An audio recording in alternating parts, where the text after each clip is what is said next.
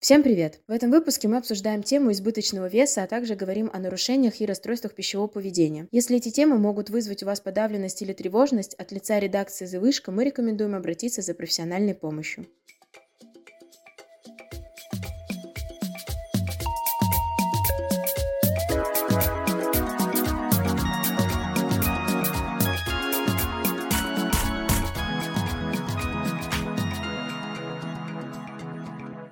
Всем привет! С вами постоянная рубрика подкастов «The Вышка» «Мой research» и его ведущие я, Аня Уланская. И я, Наталья Кардзахия. Мы продолжаем меняться соведущими, но встречаемся с молодыми исследователями и вместе с ними обсуждаем их самые необычные исследования, дипломы и курсовые. Этот выпуск мы записываем у наших друзей в лаборатории медиа. Сегодня мы встретились с Олесей Тимошенко и хотим поговорить о ее работе, посвященной сценариям отложенной жизни у женщин с избыточным весом. Олеся, привет! Привет, девочки! Рада вам!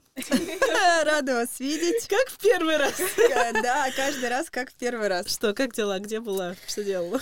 Ой, дела хорошо. Только вчера вернулась из отпуска, так что я довольная, счастливая, готовая писать свою статью. С новыми силами в новый учебный рабочий год. Ну, для кого учебный, для кого рабочий, да. Да.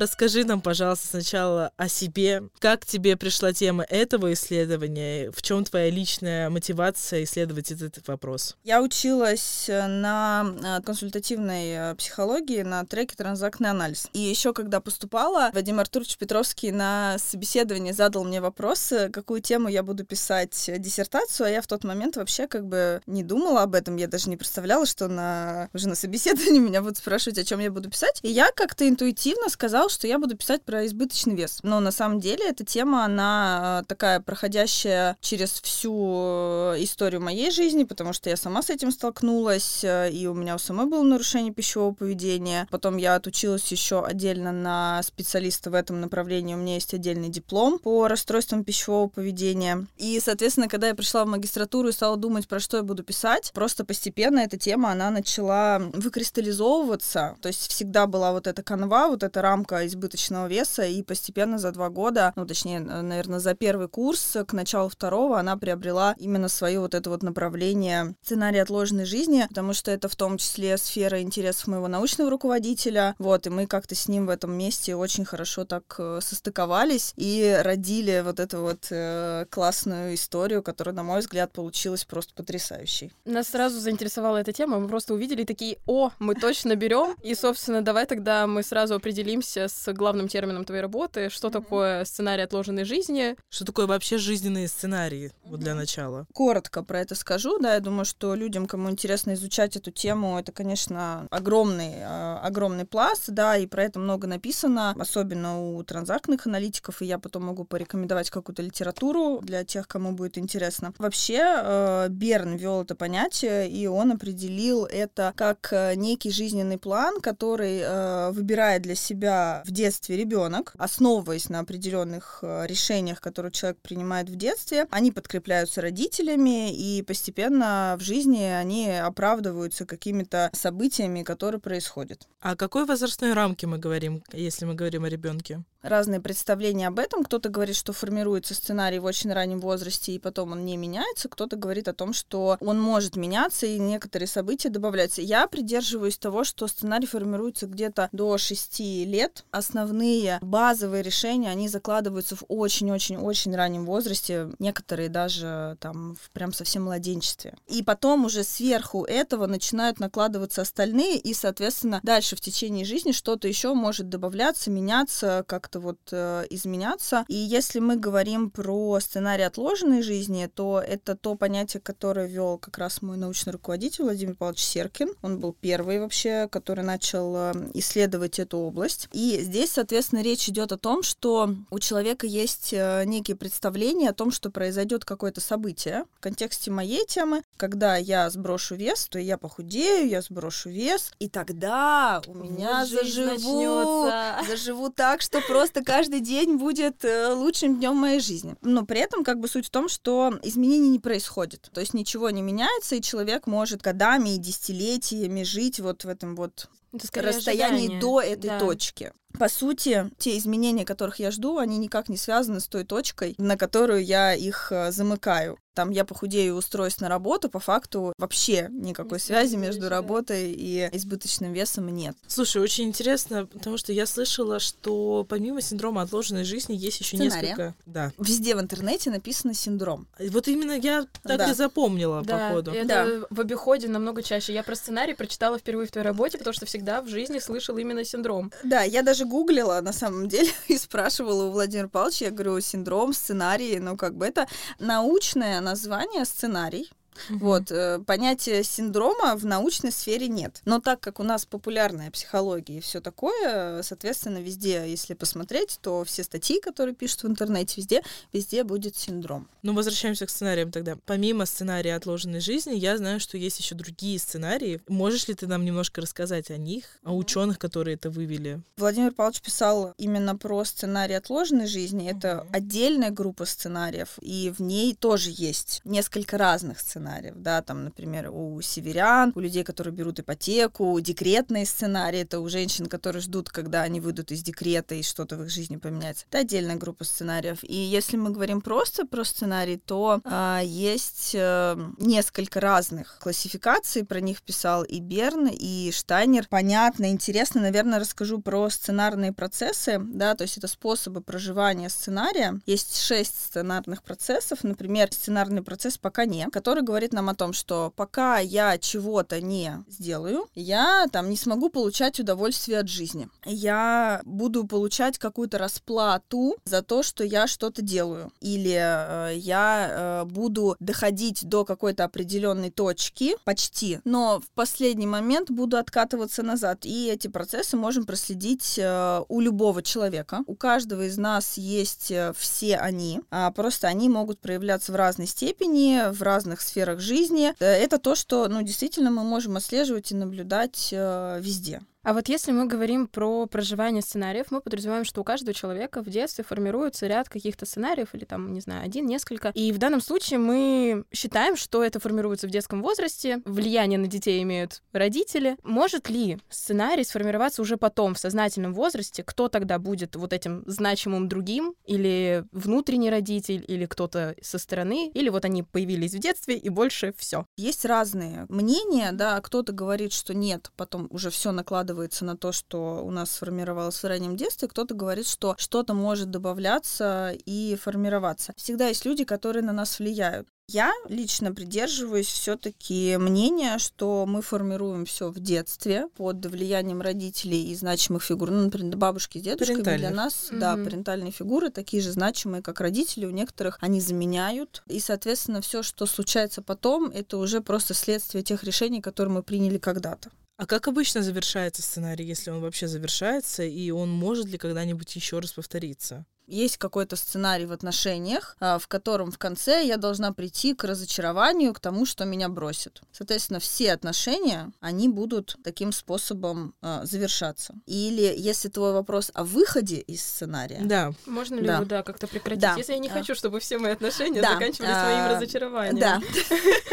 А, Это, конечно, большая терапевтическая работа. Просто в транзактном анализе завершением сценария мы называем как раз-таки вот эту вот расплату. И для того, чтобы выйти из сценария, первое и базовое — это его осознавание. Ну, собственно, как с чего начинается любая терапевтическая работа, да, когда я понимаю, что мой сценарий такой, что в отношениях я всегда прихожу к разочарованию, да, к тому, чтобы ощущать себя вот этой вот брошенной родителями, то, соответственно, мне нужно это осознать. Тогда я могу принять новое решение о том, что нет, я могу иметь э, там счастливые отношения. Так что да, можно выйти. Большая, сложная, долгая работа, а, но однозначно можно. Можно ли сценарий осознать самостоятельно? Осознать, что я нахожусь в сценарии самой, или это происходит исключительно с помощью специалистов? Я думаю, что есть часть, которую можно осознать, и мне кажется, что поэтому люди часто приходят, собственно, в терапию, потому что там женщины и мужчины начинают замечать повторяющийся вот этот паттерн того, что вот я там ем, ем, ем, потом, э, наоборот, не ем, не ем, не ем, потом раз срываюсь, там что-то происходит, я срываюсь и опять э, начинаю набирать вес. Но для того, чтобы понять, э,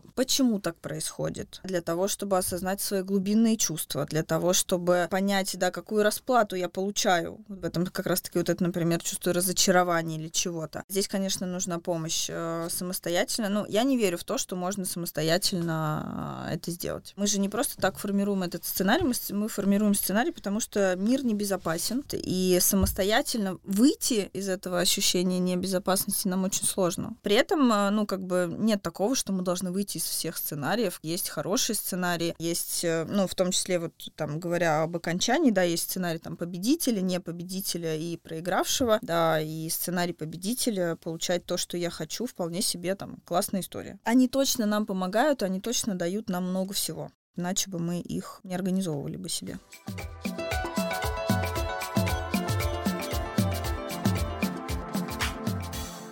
Мы уже в полной мере обсудили э, вообще сценарии. Давай уже поговорим конкретно о полноте. Почему, в принципе, ты выбрала именно это? Я вообще э, очень часто сталкивалась э, и в своей истории, и в клиентской истории, и в, у подружек у своих э, очень часто наблюдала вот это вот э, паттерн, когда, ну вот я похудею, и тогда у меня появится мужик. Или вот я похудею, и я найду себе классную работу. А что, это не так, что ли? Извините.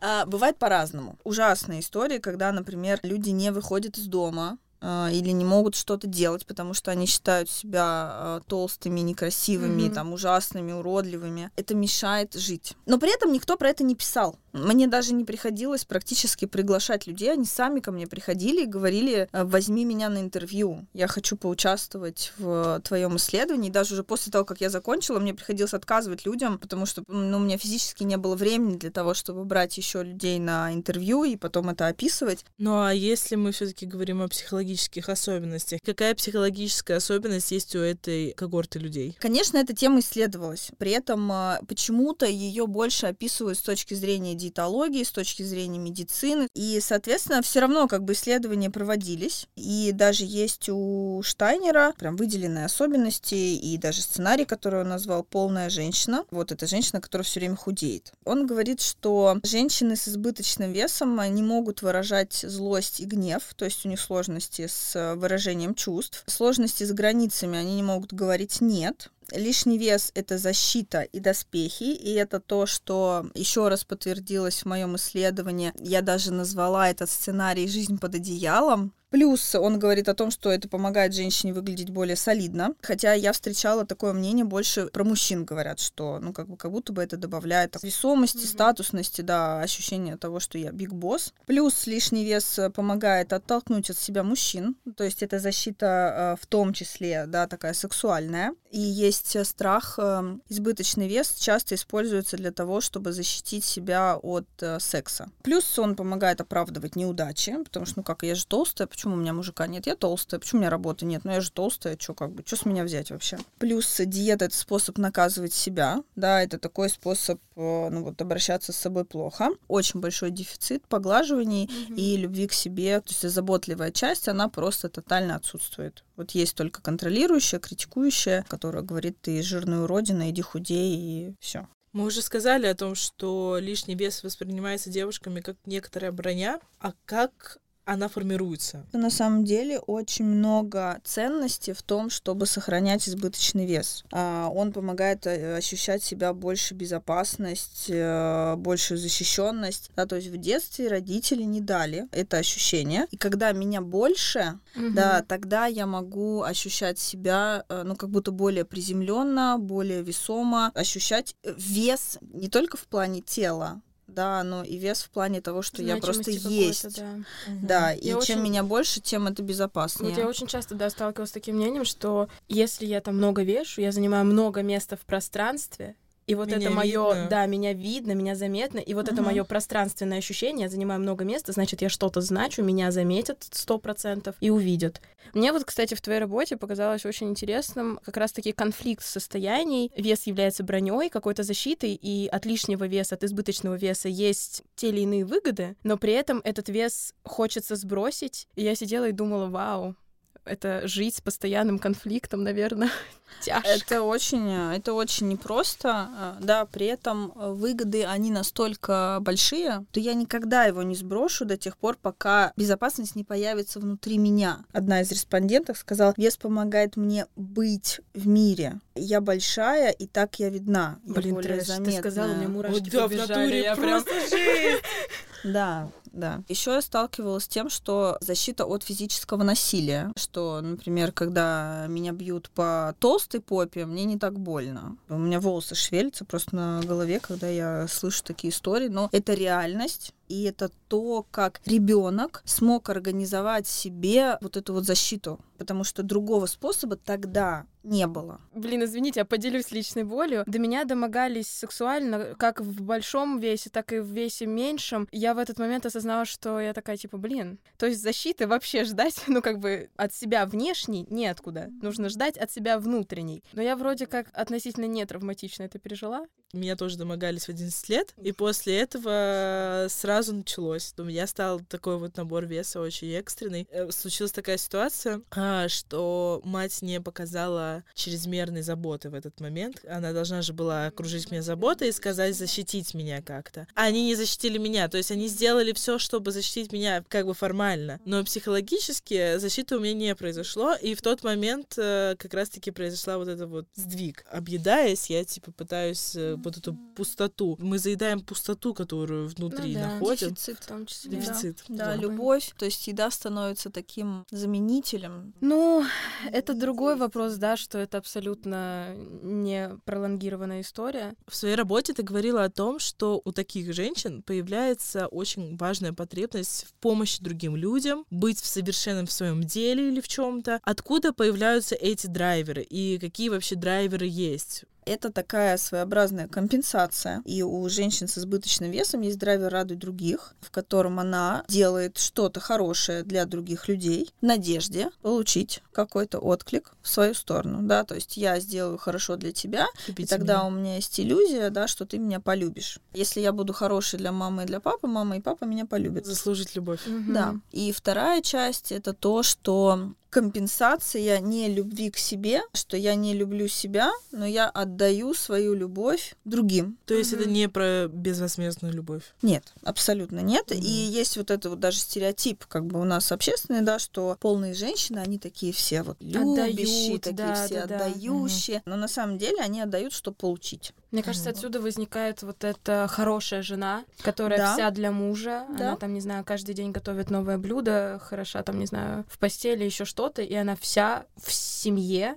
Мгм. ровно с тем посылом, что она получит в ответ «спасибо, ты молодец» и всякое такое. А, да, этот драйвер, он проявляется не только в контексте полной женщины. Радует других может быть э, у любого человека. Если возвращаться к полной женщине, она начинает любить других. Самая большая проблема в том, что в обратку-то она ничего не получает. Мгм. И тогда она начинает злиться. И когда она злится, она не может эту злость выражать. И она ее начинает заедать. И это превращается Боже, это в... бесконечный Да, вот круг. в этот вот круг, который очень сложно разорвать, пока ты вообще не осознаешь, что происходит. Какую роль вообще в восприятии себя играет расстройство пищевого поведения и вообще как РПП влияет на сценарий жизни у женщин с избыточным весом? Есть расстройство пищевого поведения. Это булимия, анорексия и компульсивное переедание. Есть нарушение пищевого поведения. И сценарий может быть и там, и там. Просто, например, в анорексии, либо в там, компульсивном переедании и булимии, когда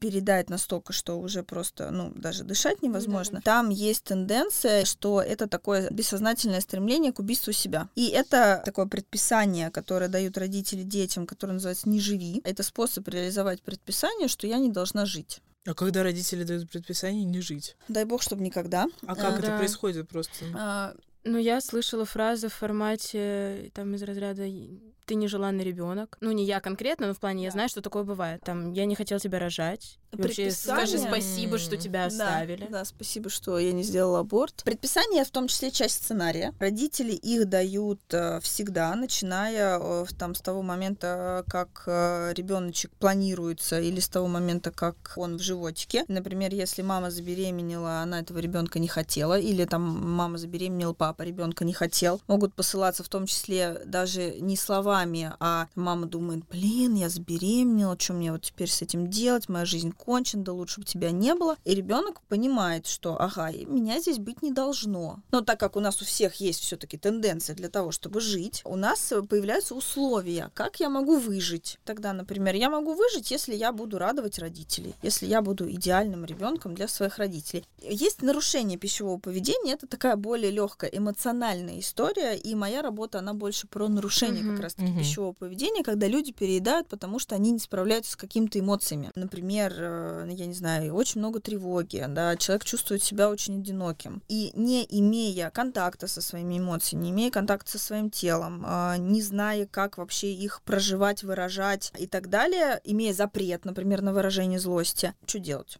Жрать? Мгм. Ну, то есть это более такая распространенная вещь среди людей, когда, условно, у меня был тяжелый день, я приду домой Да. и заем его тортом. Да, я не знаю, как отдохнуть. Или, например, у меня есть запрет на то, чтобы отдыхать. Угу. Да, ну зато можно пожрать. Зато можешь шоколадку съесть, ну правильно. Да, да, ведь и шоколадка как бы мой лучший друг. Отдохнуть мне нельзя, но зато выпить чаю с э, там тремя кусками торта вполне себе, но я же как бы ем. То есть таким способом я как будто бы отдыхаю. Хотя на самом деле я не удовлетворяю ни потребность в отдыхе, потому что я ем, а, ни я насыщаюсь, потому что торт, он не для того, чтобы как бы насытить э, мои клетки полезными а, элементами. Вот, это может происходить, там, не знаю, поссорилась э, с мужем, там, начальник на работе наорал, увидела подружка, вышла замуж за миллионера, позавидовала. Да просто скучно стало, такое тоже Скучно, бывает. да, ску- скука вообще очень э, такая распространенная история, люди от скуки Чем едят постоянно. да.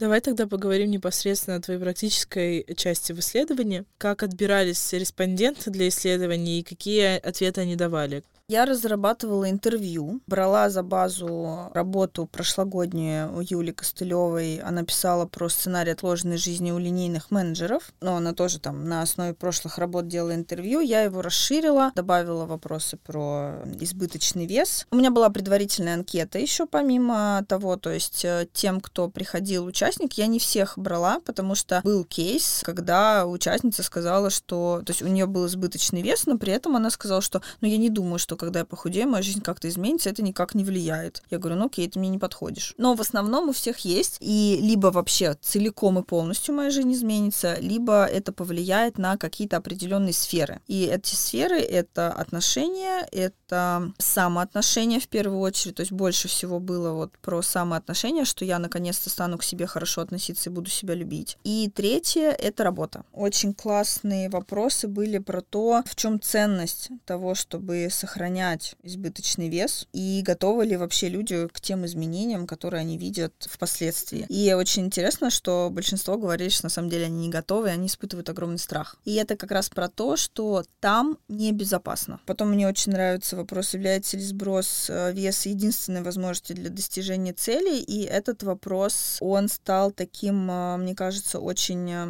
помогающим и очень как будто бы переключающим вообще на то, что вообще-то я могу устроиться на работу, и, ну, потому что а, обратная связь после интервью практически во всех случаях была про то, что я поняла, что вес никак не связан. И еще мне очень нравились вопросы про то, как люди себя описывают. Это просто ужасные, на самом деле, были ответы, потому что большинство девочек говорили о том, что они жирные, о том, что они страшные, о том, что они уродливые, именно то, что касается внешности. И это тоже было для них э, немножко отрезвляюще, то есть когда какое-то осознавание того, что сказано, происходило, это немножко даже пугало. Как так я вообще вот про себя такие вот вещи говорю. Я помню, у тебя еще был вопрос про что ты скажешь себе через 10 лет. Не через 10 лет, там было, что если бы ты могла обратиться к себе из будущего, что бы ты себе сказала? Да, и это тоже очень а, было показательно, потому что, по-моему, 90% сказали, что про себя что-то хорошее и что-то поддерживающее. Вот еще было очень классно тоже вместе с этим. Я спрашивала, что говорят о вас другие, и все девочки давали очень позитивную. То есть мои друзья говорят, что я там а, классная, добрая, ответственная, симпатичная.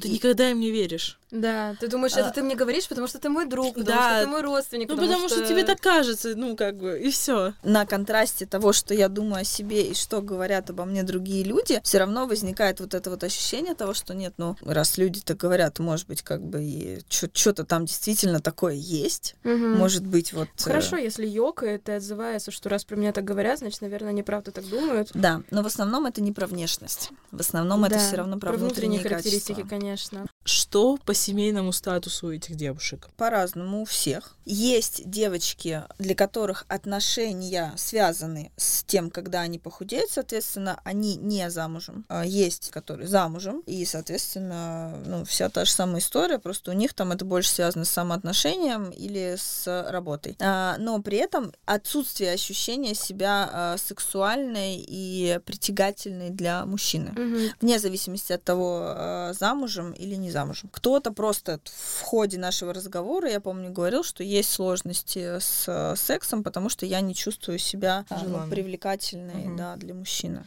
Мне кажется, в принципе, здесь могут возникнуть сложности с э, какой-то самоотдачей, открытостью, жаждой нового экспериментов и прочего, просто потому что ты боишься повернуться не тем боком, ну, условно говоря. Да, потому что внутри тебя все время есть голос, который говорит, что ты стрёмная уродина. Угу. Да. Ты в своей работе использовала кейс э, фильма «Красотка на всю голову». Ну, в принципе, достаточно такая яркая история того, что очень многие фильмы берут в сюжете какую-то полную героиню, которая либо пол полная, и у нее ничего нет, либо она худеет и доказывает, что вот у нее сейчас все началось. И как раз-таки красотка на всю голову говорит о том, что у нас есть персонаж, которая имеет э, избыточный вес, сталкивается с определенными трудностями в отношениях, на работе, потом ударяется головой, понимает, что она невероятно красивая, и все, и у нее и работа, и отношения, и она вся там зажигалочка, и все у нее прекрасно. Потом она бьется головой еще раз, и все возвращается. назад, и она такая, о ужас, я же совсем не такая такая, как мне теперь быть и с отношениями, и с работой, которую я достигла, когда угу. все было хорошо. Да, и что она делает? Она все бросает. Она все бросает. Да, она бросает этого парня. И это на самом деле очень крутая иллюстрация э, как раз-таки выхода. Да, и, собственно, та стратегия выхода, которую я предлагаю, когда я меняю отношение к себе, когда я перестаю смотреть на себя ненавидящими глазами, начинаю смотреть на себя принимающими и любящими глазами, то внешность, она перестает иметь э, замыкающее такое значение, да, и перестает быть вот этим вот камнем преткновения, на который очень легко свалить все то, что у меня не получается в жизни. Я хочу э, свой личный опыт рассказать. Недавно ходила в бассейн. И я, значит, плаваю, там купаюсь, всякое такое, и выхожу из бассейна в какой-то момент и думаю, а я же должна думать о том, что я толстая. Вы представляете? Типа, я выхожу из бассейна. Действительно. Я поняла какой-то момент, что у меня заложена норма, что я должна так думать о себе. Просто я еще проходила мимо девушки, которая была худой, но которая была в футболке и в шортах. И я понимаю, скорее Зачем всего, она это она делает? это делает, да. И я думаю, ёшкин кот, а я же должна думать, как она. И вот этот вот момент должна. Кошмар, ты снова говоришь должна, у меня опять мурашки, Меня разрушил просто. Это, прям... родительское у словечко. У меня, у меня, у меня, у меня реально произошел какой-то экзистенциальный кризис на секунду в этот момент. Вот как раз мы говорили про кейс этого фильма, о том, что девочка, как только второй раз стукнулась головой, то все изменилось. И вот в частности с парнем, она же настолько спокойно к этому относилась, а потом подумала, вот кто я, а кто он. Да, и это же я? очень часто есть в головах вообще, в принципе, даже не в контексте избыточного веса, но и просто ты закладываешь другому человеку мысли о самом себе. Ты не закладываешь, ты проецируешь. Проецируешь, да. Ты то начинаешь есть... думать то, что ты думаешь о себе, то через он думает другого же, человека. Да, то есть у меня да. вот, например, в моем, моем личном опыте, я не ходила ни на одно свидание из Тиндера, потому что я уверена, что парни разочаруются сразу в секунду, как они меня увидят. При этом я публикую там фотографии в полный рост, и парни как бы понимают, Они с кем они да, идут на свидание. Минимум. То есть это когнитивный диссонанс происходит максимального уровня. И каждый раз, когда у меня происходит какой-нибудь около романтический интеракшн с кем-нибудь, я каждый раз такая, а он что, слепой? Ужас, какая фраза. Нет, ну я об этом думаю, а потом думаю, да нет, я вообще-то огонь. Еще есть очень, э, я забыла, как называется, старый фильм с Гвинет Пелтро, где она толстая. Там э, парень, он западает только на красоток. Там что-то случается с ним, я сейчас уже не помню что, но в общем он видит ее и он видит ее душу и он видит ее офигенной красоткой. При том, что в реальности она с избыточным весом. Это как бы история с другой стороны Мгм. немножко. Да, то есть и в итоге, когда у него расколдовывается вот эта вот вся это, и он видит ее реальной, а они остаются вместе. Ну, вообще-то много фильмов с таким мотивом. Мы сказали «Я худею». Я помню сериал «Ненасытная», где тоже она похудела, у нее началась жизнь э, красотки. Анжелика, кажется, еще был сериал. О, это тоже хороший сериал, потому что там счастливый финал, и этот мальчик остается с ней в любом весе. То есть, когда он узнает, что она превращается из худой в толстую, он ее не бросает из толстого состояния. Я такая, фух. В физруке тоже была такая история, что главная героиня, не, не, не помню, как ее зовут, она в итоге начала встречаться с этим главным э, мачо их класса. Для меня, не знаю, самый показательный фильм в э, истории избыточного веса это фильм Жупа. Не нравится мне этот перевод, но какой есть. Жупа расшифровывается как жирная уродливая подружка. Подружка с нормальным на, на самом деле весом. Просто она не модель, как ее подружки, и все к ней приходят, дабы узнать что-то про ее вот это как раз-таки конвенционально красивых подруг. Мы все еще обращаемся к картинкам в картинкограмме. Наконец-то я сказала, что картинкограмм за этот выпуск. Я все пыталась как-то подвести к нему. Как раз-таки этот картинка-грамм очень многое в этом решает. Все эти аккаунты с диетами, аккаунты с моделями, аккаунты с ПП-рецептами. В контексте вот отложенной жизни, что у тебя что-то будет хорошо, очень круто играет одна блогерка. Вот за первое место в месячном марафоне вы получаете iPhone 18 SG 18 плюс. Ультраплоский. Ультраплоский, как и вы стали. Вот. Или мы вам подарим BMW и Mercedes. Без шуток. Я сама раз пять или шесть покупала этот марафон. Мне привозили все эти скрабы, обертывания, пятое, десятое. Я делала тренировку два раза, потом переставала, и мечта о Мерседесе оставалась где-то впереди. То есть для меня тоже был вот этот момент, что я поощряю себя за похудение, и вот этим вот призом для меня будет машина, которую я так сильно хочу. Э, Мне хочется сказать вам, что вы прекрасны в любом виде, в котором вы есть, несмотря ни на какие конвенциональные нормы и на стигматизацию каких-либо шаблонов, да, как вы должны выглядеть, вы прекрасны в любом весе, в любом виде. Если вы чувствуете, что вам сложно, у вас есть какие-то вопросы, на которые вы сами не можете найти ответы, а наш настоятельный совет от всей редакции «Завышки» и Олеси в частности, обращайтесь к психотерапевтам, разговаривайте, а, потому что это реально может вам помочь в будущем. Поверьте, в контексте личностного роста вы заметите изменения в течение месяца. Очень часто многие думают, что психолог это дорого. Сейчас есть э, достаточно много возможностей ходить к психологу бесплатно. Для студентов вышки так вообще все супер замечательно. У нас прекрасные специалисты в э, ЦПК. Для студентов других вузов есть программы психологической помощи не по карте ОМС, но я, честно говоря, не вспомню название. Центр психологической помощи населению, можно обратиться, и там точно есть пять бесплатных Вот, встреч да, для да. всех. И плюс э, после этого там за какие-то абсолютно э, маленькие деньги, в районе тысячи или что-то такое, можно попасть, да, и ходить. В своей работе ты говоришь о том, что она может быть полезна к прочтению как для психологов, так и для самих женщин с избыточным весом. Какие вопросы из исследования ты бы могла задать сейчас нашим слушательницам и слушателям, чтобы они сами о чем-то подумали?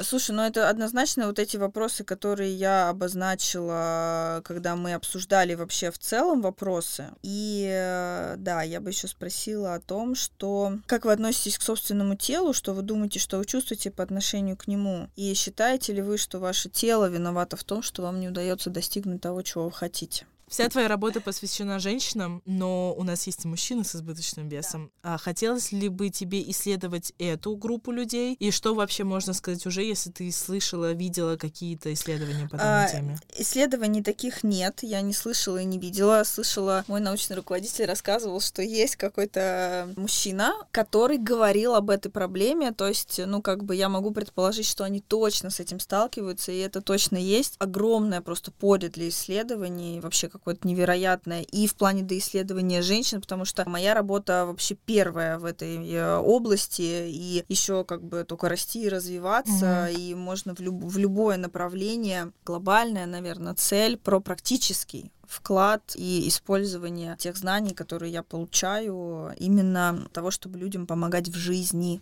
Скажи, пожалуйста, какую литературу ты могла бы вообще, в принципе, посоветовать? Да, на самом деле литературы мало, поэтому то, что я могу порекомендовать, это Малкина Пых. Она написала книжку, которая называется «Лишний вес. Освободиться и забыть навсегда». Она есть в свободном доступе в интернете, ее можно легко скачать. Там а, такое достаточно полное, объемное а, вообще описание, почему мы набираем, а, даже какие-то предыстории наши там генетические вот эти вот все, что мы там раньше гоняли за мамонтами, потом стали меньше гоняться и, в общем, начали набирать, и про то, как мы думаем, наш организм думает, что мы умираем, если там мы не едим. Ну, в общем, она описывает очень комплексно вот эту вот всю историю. Про сценарий я бы порекомендовала почитать э, Штайнера, да, Мгм. «Сценарий жизни людей», так и называется книжка, вот, потому что, э, ну, начинать со Штайнера, потому что читать Берна просто Ну, будем честны, Не тяжело, просто, тяжело. не Он пишет просто. тяжело, да, Да, сложным да. языком.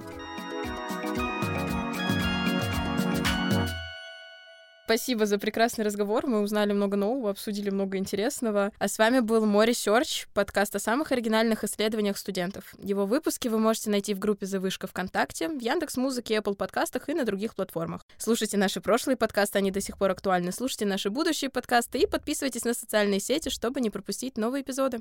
А над этим выпуском моего research а работали Мария Ниани, Евгения Таранченко и Лиза Гришина. Провели его я, Наталья Карзахи и моя прекрасная соведущая Аня Уланская. А гостем сегодняшней программы стала Олеся Тимошенко. До, До скорых скорых встреч! пока-пока.